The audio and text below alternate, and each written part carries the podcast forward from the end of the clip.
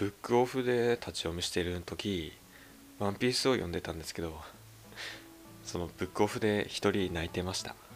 すっごい恥ずかしかったです。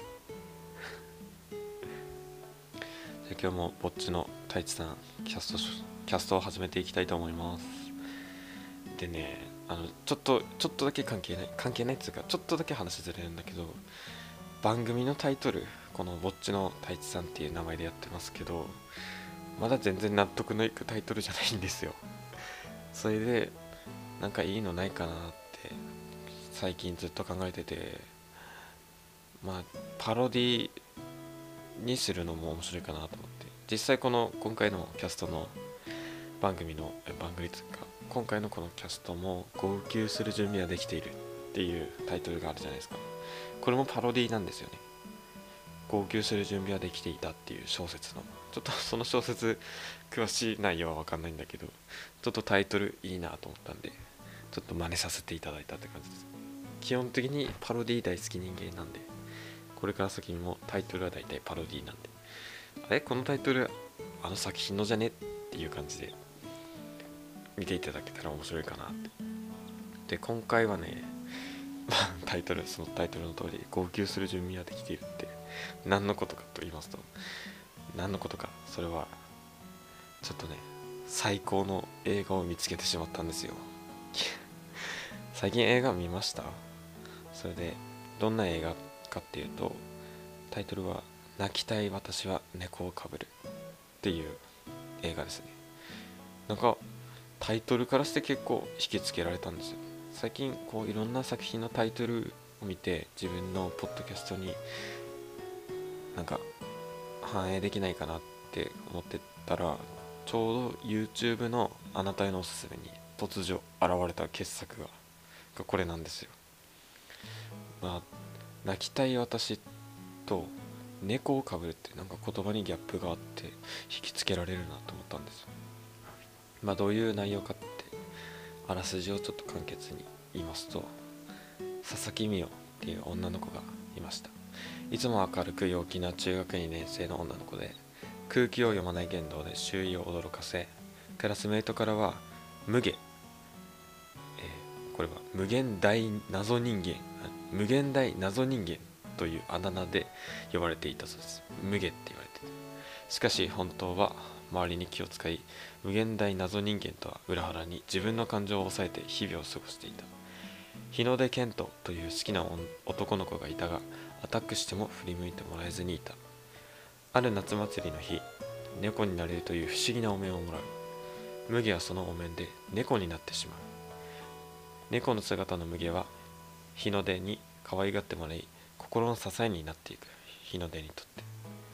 大好きな人に愛され自由に生きられる。猫の姿に心地よさを覚える。人間と猫との間で揺れる麦は人間を捨て猫として生きることを迫られていく。好きな人に会いたい。でも人間に戻れなくなる。そんな葛藤まあ現実逃避した女の子の葛藤というか恋愛物語を描いた映画ですね。ちょ頑張ってねあらすじを自分でプレゼンしようとしたんですけどちょっとコピペしたんですよ。でコピペしたからにはちゃんと100%あお米炊けました。聞こえてんのかなこれ。PPP になっちゃった。それでねあのどこまで喋ったっけ？あらすじをしっかり100%、ね、言えないんだったらちゃんとコピーすればいいのに。なんでかわかんないけどオリジナリティも入れちゃって自分でも書いちゃってさ。あまりうまく伝えられなかったかな。まあこういう映画がありますと。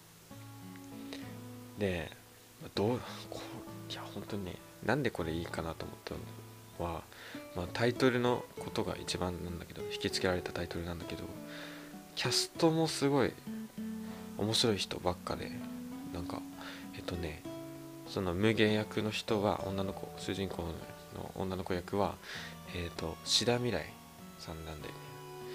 あの仮暮らしのアリエッティとか14歳の母とかやってた人でで、えー、その無芸が好きな男の子。無芸のこと無芸が好きな男の子はの日の出健人役は、えー、と花江さんか。